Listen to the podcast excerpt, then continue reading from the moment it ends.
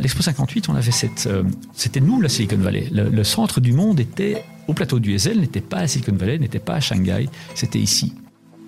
Il est clair que la digitalisation a d'énormes opportunités, mais a aussi des risques. La, sécurité, la vie privée. Par contre, si on regarde uniquement les risques, on n'avance pas qui que vous soyez, que vous soyez employé, chef d'entreprise ou politicien, faites au moins ça dans votre domaine, pour votre entreprise ou votre domaine, parce qu'on ne peut pas attendre.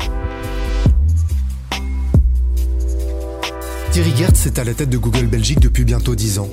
C'est aussi l'auteur du livre Digitalis, un récit d'anticipation dans lequel il imagine une société qui se réinvente, de fond en comble, autour de la technologie. Vous l'aurez compris, Thierry Gertz est ce qu'on pourrait appeler un techno-optimiste, assumé.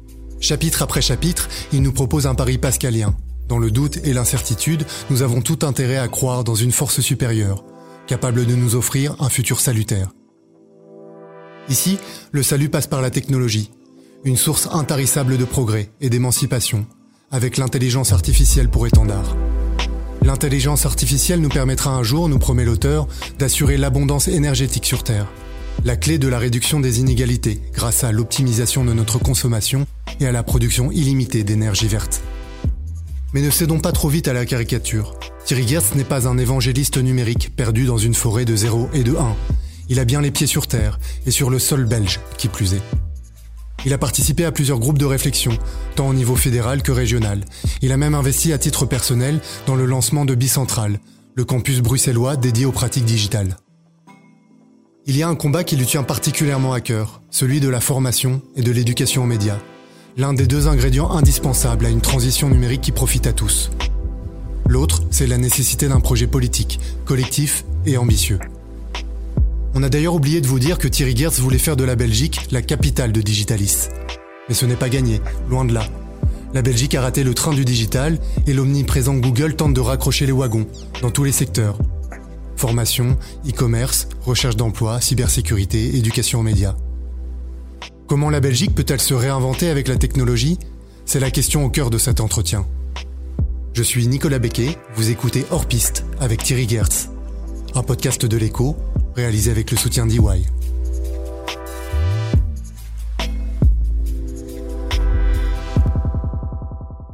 En primaire, on apprend euh, le code de la route. On apprend à traverser la rue parce que c'est dangereux, il y a des voitures qui passent et on pourrait se faire renverser. C'est une très bonne chose. Par contre, on a construit l'autoroute de l'information et on lâche nos jeunes en pleine puberté dans ce monde digital et ils doivent se débrouiller. Euh, il n'y a pas un code de conduite, il n'y a pas un euh, attention, les mots de passe c'est important parce que si tu utilises 1, 2, 3, 4, 5, 6, eh ben, euh, ton, monde, ton va être traqué. Ne poste pas des photos sur les médias sociaux parce que voilà ce qui peut arriver. Et, eh ben, ça, il faut absolument mettre dans notre éducation de base.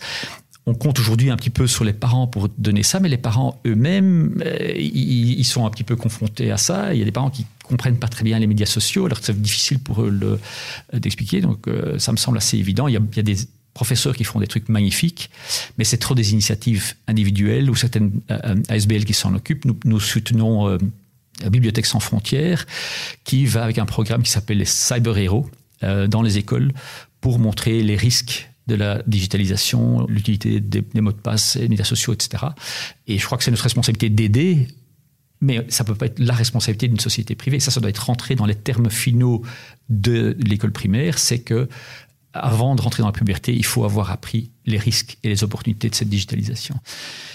Il y a le grand débat aussi, est-ce qu'il faut apprendre à nos jeunes à, programmer? Et là, ma réponse est absolument oui. Ça ne veut pas dire qu'ils doivent tous devenir programmeurs, bien au contraire. Il doit y avoir des philosophes, il doit y avoir des sociologues, peut-être même plus que jamais.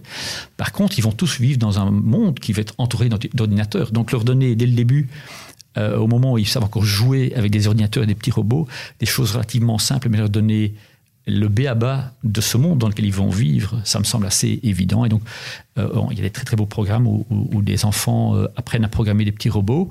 Euh, c'est relativement simple, mais du coup, ils ont le switch de considérer la technologie comme un jeu et quelque chose de naturel. Alors que s'ils apprennent la technologie en secondaire, ils vont toujours considérer ça comme de la technologie. La définition de technologie, c'est pas l'informatique, c'est tout ce qui a été inventé après vos 12-13 ans. Pourquoi? Parce que pour nous, par exemple, un téléphone, c'est pas technologique. Pour nos grands-parents, c'était technologique. Pour nos enfants, l'Internet n'est pas technologique. Pour nous, c'est technologique. Donc c'est une question de, perspective, et cette perspective se trouve autour de la puberté.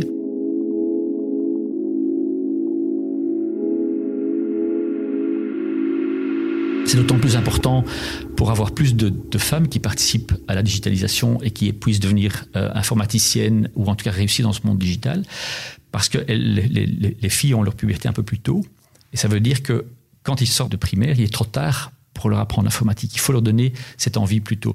Et vous voyez, si vous faites jouer des, garçons et des filles de, disons, 8 ans avec des petits robots et des programmations, les filles sont meilleures que les garçons. Et pourtant, quand vous faites le même test à 18 ans, eh bien non, les filles disent, ouais, non, c'est de la technologie, et les garçons trouvent ça chouette. Et donc, c'est juste notre système éducatif qui n'a pas mis les filles à l'étrier de cette révolution positive pour notre société. Donc, mais il est important que les femmes programment autant que les hommes, parce que sinon, on n'arrivera jamais à cette vraie équité euh, sociétale.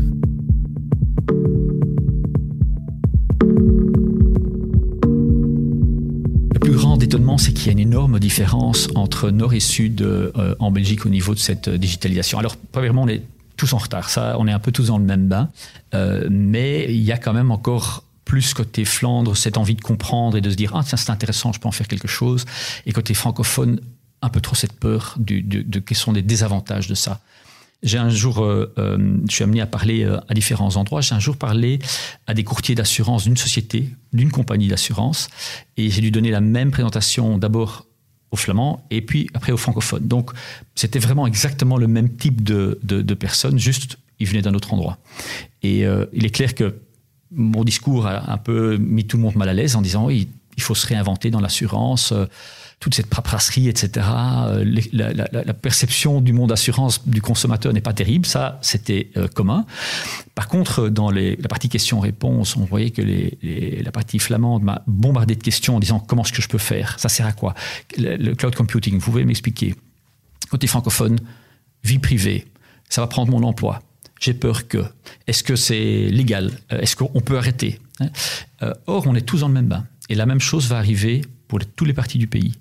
Et donc, comment est-ce qu'on peut, côté francophone, encore plus donner cette envie? Je crois que la Wallonie a été la première, après l'Angleterre, à développer la première révolution industrielle. Donc, elle a une expérience incroyable de réussite dans ce domaine. La Wallonie, aujourd'hui, est dans un creux économique. La solution pour en sortir, c'est de reprendre cette révolution digitale et de se dire qu'on va utiliser ces techniques-là pour reprendre la main et pour remonter.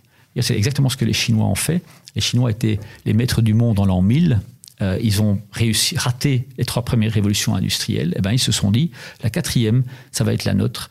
Et ils ont mis tout le monde en formation et ils ont misé tout sur cette transformation digitale et ils sont en train de réussir. Il ne faut pas copier le modèle chinois. Il y a des, on a une autre culture en Europe qu'en, Chine, mais la, la mentalité, l'idée me semble intéressante pour, euh, pour la Wallonie en particulier.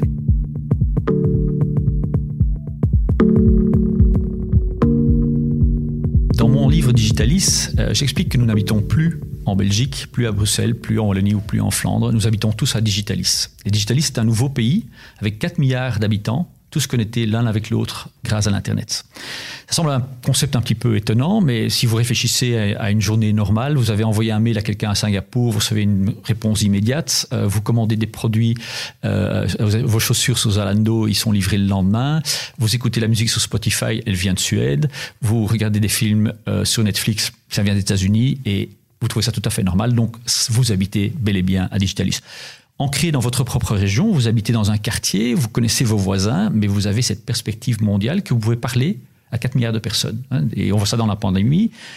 Tous les chercheurs qui cherchent autour du, vaccin du coronavirus peuvent se contacter en permanence, faire des vidéoconférences, et donc on avance beaucoup plus vite que par le passé pour développer un euh, vaccin. Mon ambition est de dire que la Belgique devra devenir la capitale de Digitalis. Et là, typiquement en belge, se dire ah non non mais c'est trop ambitieux, ça va jamais marcher, euh, on a raté le train. Euh, alors la première chose, on n'a pas raté le train, tout reste encore à faire. On, est en pleine transition, on a on a bien démarré. On a un peu raté le démarrage, mais on peut rattraper. Et je crois qu'il faut, à partir du moment où on a cette ambition, on peut réussir.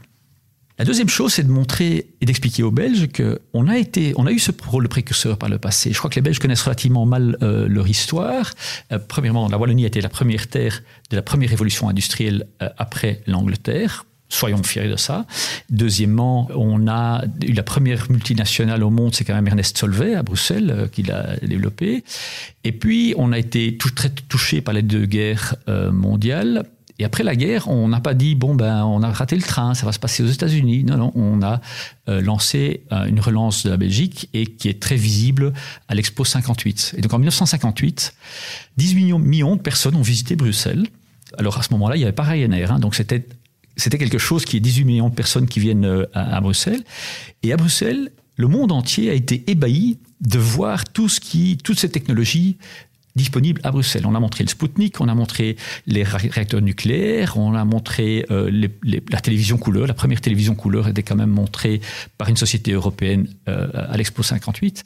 Et donc à l'Expo 58, on avait cette, c'était nous la Silicon Valley. le centre du monde était au plateau du Ezel n'était pas à Silicon Valley, n'était pas à Shanghai, c'était ici.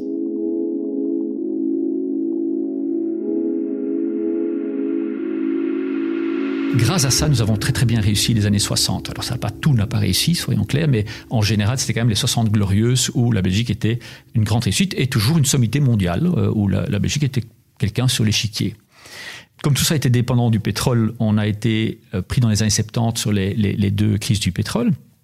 Et là, c'est la Flandre qui s'est réveillée après la crise du pétrole en disant ben, on va refaire ça. Et, la Flandre se cherchait un peu à ce moment-là. Elle n'était pas la richesse qu'on connaît aujourd'hui. Hein. La, Flandre était un petit peu, un peu perdue. Et le gouvernement flamand, le premier gouvernement flamand, a lancé un programme qui s'appelle Flanders Technology, qui était au fait, le nom technique était la troisième révolution industrielle en Flandre. Et c'est un programme du gouvernement pour inspirer pas uniquement les académiciens ou quelques politiciens, mais pour inspirer tout le monde en Flandre d'embrasser la troisième révolution industrielle, donc d'apprendre l'informatique, la robotique. Tous les gens qui ont été à l'école à ce moment-là ont été en contact avec ce programme de Flanders Technology et moi qui étais sur les bancs d'école, j'ai découvert grâce à ça l'informatique, euh, grâce à ça euh, les potentiels de cette troisième révolution industrielle. Et la Flandre a donc très très bien réussi sa troisième révolution industrielle et elle a la prospérité qu'on la connaît aujourd'hui. Et maintenant nous sommes arrivés dans la quatrième révolution industrielle. Et il n'y a pas de plan inspirant. Il n'y a pas des affiches le long d'autoroute pour dire à tout le monde, écoutez, c'est le moment de transiter. Vous aimez, vous aimez pas, mais c'est regardez quelles sont les possibilités. Hein. Donc, euh, il n'y a pas de grande expo. Alors peut-être pas en pleine pandémie, mais euh, j'ai été euh, prêcher ça aussi dans, dans les différents gouvernements. Et je pense qu'il y a réellement cet intérêt, pas toujours l'ambition le, qui devrait y avoir. Ce qui est intéressant au programme de euh, Flanders Technology, c'est que c'était pas un grand programme étatique à la, à la russe où il y a un plan euh, euh, où on va investir et où le gouvernement va tout prendre en main. C'était surtout un plan d'inspiration et de formation. Et c'est exactement ce qu'il nous faut. Parce qu'a priori, les ingrédients sont là. Les, pièces du puzzle sont sur la table. Euh, par contre, on manque d'envie, d'ambition. Je crois que j'en ai déjà parlé. Et alors, on manque de formation. Hein, donc on n'a pas appris à, utiliser ces, choses-là. Donc on est exactement dans la chose qu'il faut réapprendre. Alors les méthodes pour mettre en, place un tel programme sera peut-être et probablement différent. Hein. Il y aura plus de médias sociaux, il y aura plein d'autres choses différentes que euh, les affiches de long d'autoroute. Mais peut-être qu'il faudra quand même remettre les affiches de long d'autoroute parce que il faut toucher tout le monde comme je l'avais dit déjà, c'est pas une question de dire ah il faut que les entreprises réussissent ou il faut que euh, le gouvernement fasse. Non non non non. Il y a 11 millions de Belges qui doivent transformer cette, euh, euh, ce processus. Je crois qu'Alexandre Decaux l'a mentionné. Hein. C'est un, c'est une équipe de 11 millions de personnes qui doivent réussir cette transition. Et donc, associons ça à, nos 11 joueurs des Diables Rouges. on doit réussir des, des goals dans ce monde digital en travaillant tous ensemble à cet objectif.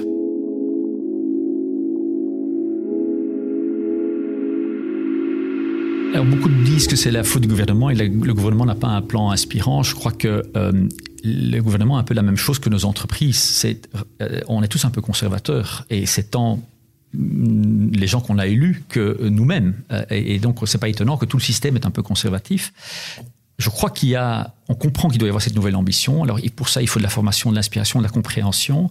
Mais c'est vrai que c'est beaucoup plus compliqué aujourd'hui avec sept niveaux de pouvoir en Belgique que, ce n'était, pour ainsi dire, avec un niveau de pouvoir pour transformer la Flandre. Donc c'est plus compliqué, il faut s'aligner.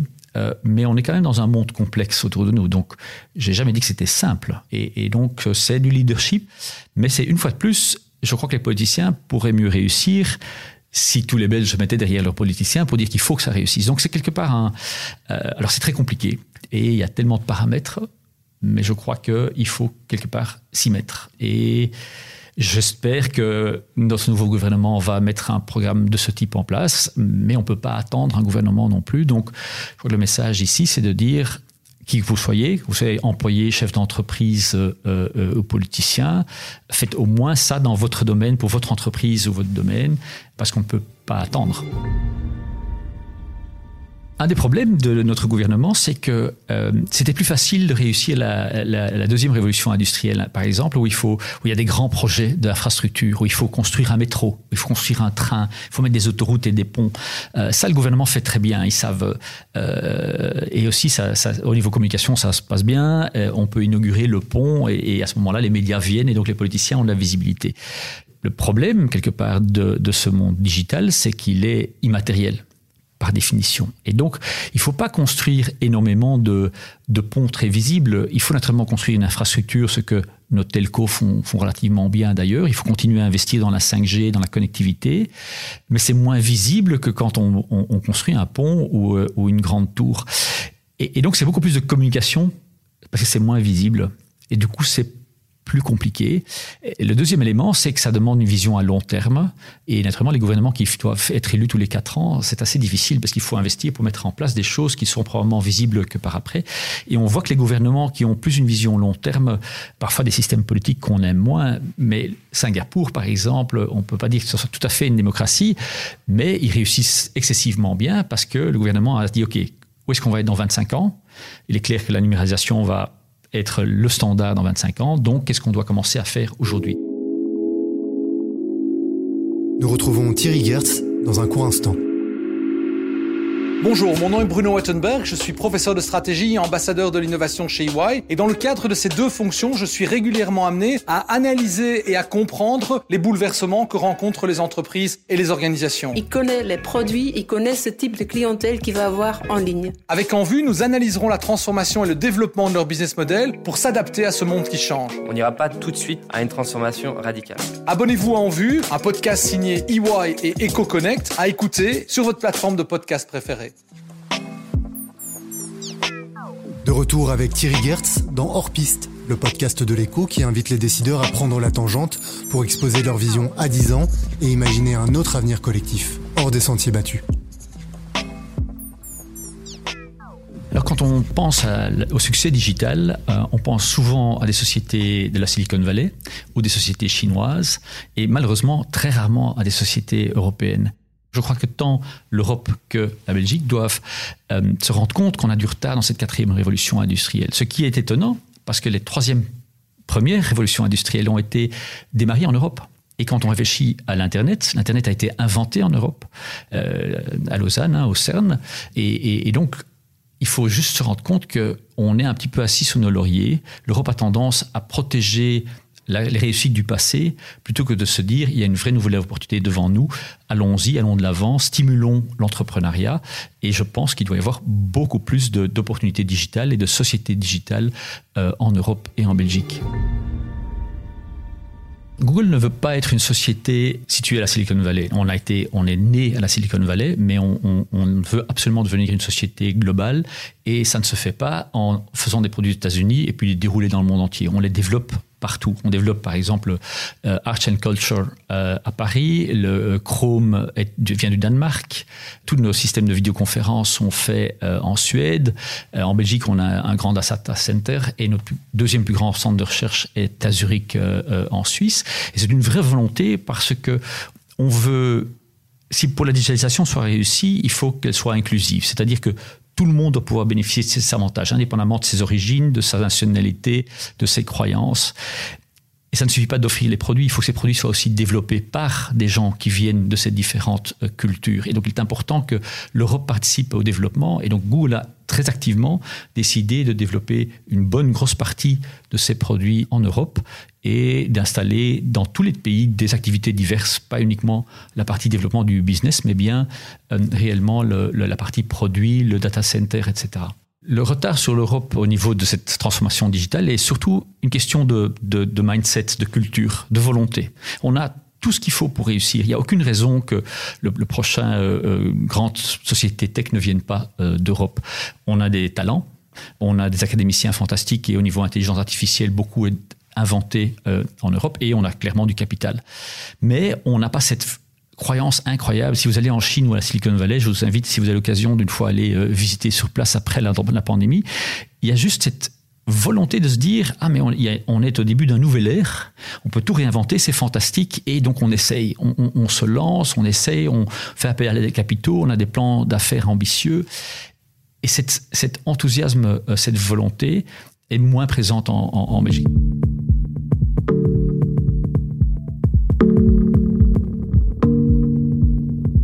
Boutin de, Proximus parle d'une revanche par rapport au, GAFA et je crois que c'est vrai et faux. Le mot revanche est faux. Par contre, le être inspiré par et aussi devenir une big tech comme il l'appelle, ça, je suis tout à fait d'accord et je demande qu'une chose, c'est que ça réussisse. Et je pense qu'il est en, bien euh, en route pour le réussir. Moi, je plaide pour du possibilisme. Hein. donc, il ne faut pas, faut pas croire dans un optimisme tech euh, BA, euh, naïf. Hein. Il est clair que la digitalisation a d'énormes opportunités, mais a aussi des risques. La, sécurité, la vie privée. par contre, si on regarde uniquement les risques, on n'avance pas. On fait rien, on est tétanisé, la peur est vraiment très très mauvaise conseillère. Et donc, je plaide pour du possibilisme. Regardons quelles sont les méthodes qui sont disponibles aujourd'hui au niveau de technologie, regardons ce que l'intelligence artificielle peut faire pour nous, et en fonction de ça, comme c'est possible, ben allons-y. On appelle ça un moonshot. C'est comme Kennedy, au début des années 60, a annoncé que les États-Unis allaient aller sur la Lune dans la décennie. Il n'avait pas la moindre idée comment y arriver ou si c'était possible, mais le fait qu'il s'est dit c'est possible, on va y aller, tous les moyens ont été mis en cette direction-là. Et donc, comment on peut faire ça également en Europe? Et c'est très, très présent euh, en Asie et à la Silicon Valley.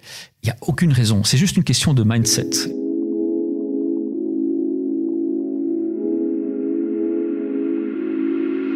Un des problèmes sont les indicateurs qu'on utilise, euh, surtout au niveau macroéconomique, pour accompagner cette transition, puisque la plupart des politiques macroéconomiques est basée sur le produit national brut.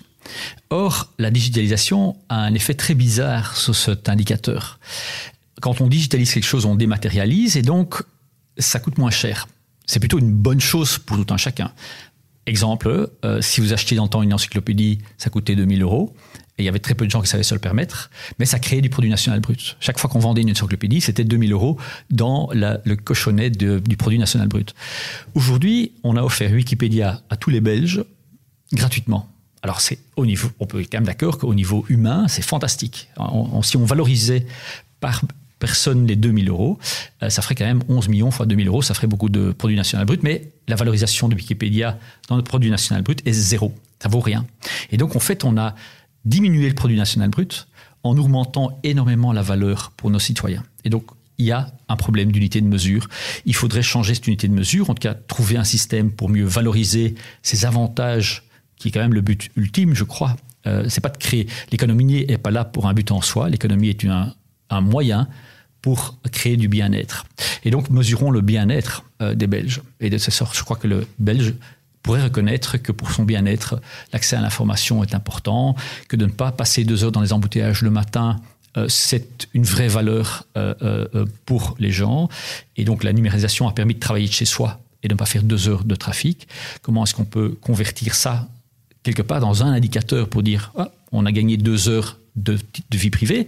Comment est-ce que, un, on peut dire aux gens au niveau indicateur, comment est-ce qu'on peut comptabiliser ça de telle sorte que on puisse, dans les indicateurs macroéconomiques, mais donc aussi dans les politiques, les politiques de nos politiciens, avoir un effet bénéfique de cette digitalisation qui est là, mais qui n'est pas mesurée. Et donc aujourd'hui, on, parle juste d'un produit national brut qui est stable, on n'a pas assez de croissance, on manque de, de rentabilité, d'efficacité, alors que si on mesure l'impact positif de la numérisation, eh ben, ce serait tout le contraire.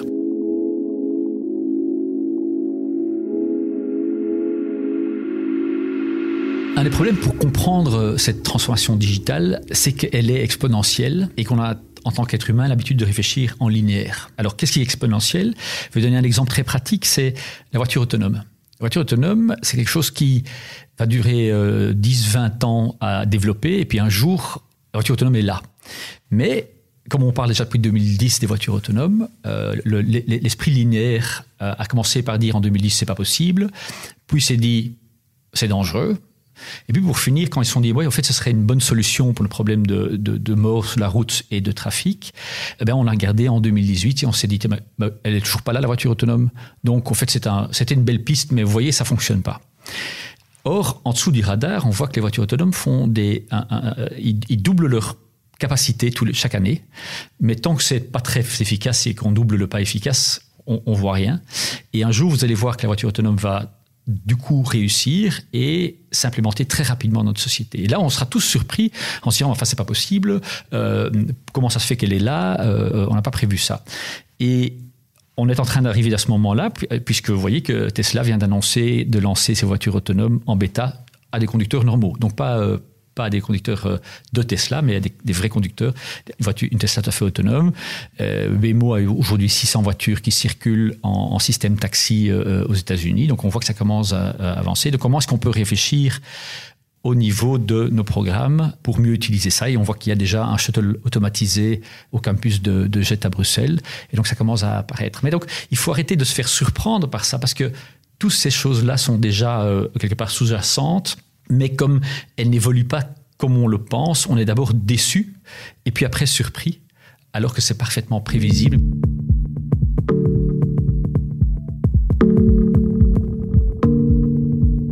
Alors c'est très difficile de, se projeter dix ans en avant, euh, et pour comprendre ça, il faut se remettre dix ans en arrière. Hein.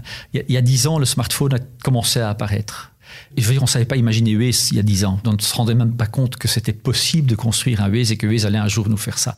Il y a 10 ans, on n'avait même pas encore à part quelques principes théoriques, on n'avait pas développé l'intelligence artificielle. Euh, les histoires de voix, ça ne fonctionnait vraiment pas. Et donc, comment imaginer maintenant les dix années à venir qui vont certainement avoir l'apparition de choses tout aussi fantastique pour ainsi dire que le, smartphone, c'est très, très, difficile. Par contre, on peut se donner quelques euh, principes de base, euh, regarder les technologies disponibles et essayer d'imaginer ce que ça va donner, et surtout se rendre agile, se rendre compte à quel point le monde va être tout le temps en changement. Beaucoup de gens disent après le corona, on va arriver à un nouveau normal. Euh, moi, je crois qu'il y aura un jamais normal. on doit s'adapter au changement et se rendre compte à quel point c'est une bonne chose. On n'a juste pas été câblé pour ça, mais c'est beaucoup plus intéressant au niveau humaniste d'avoir une société qui change, qui évolue, dans laquelle on peut se réinventer, on peut faire des nouvelles choses. Et donc, je suis surtout intéressé par ce qui va se passer les dix années à venir. Je me rends compte qu'il y a des risques à ça et des opportunités. J'espère qu'on va pouvoir avoir énormément de débats avec des gens euh, intéressés pour résoudre les problèmes négatifs de telle sorte qu'on puisse euh, en faire quelque chose de réellement bien. Et je crois qu'on va être plus humain euh, dans dix ans qu'on est aujourd'hui. Et, pour ça, il faut se rendre compte à quel point aujourd'hui on n'est pas très très humain et on fait encore beaucoup de choses qui sont dont on a l'habitude, mais qui ne sont pas très créatives, très revenons au sens profond de l'être humain. C'était Nicolas Becquet pour le dernier épisode de Hors Piste un podcast de l'écho réalisé par Nicolas Baudou et préparé avec Arnaud Martin et Simon Souris. Retrouvez tous les épisodes de la saison sur votre plateforme d'écoute favorite. Et si vous avez aimé, n'hésitez pas à en parler autour de vous.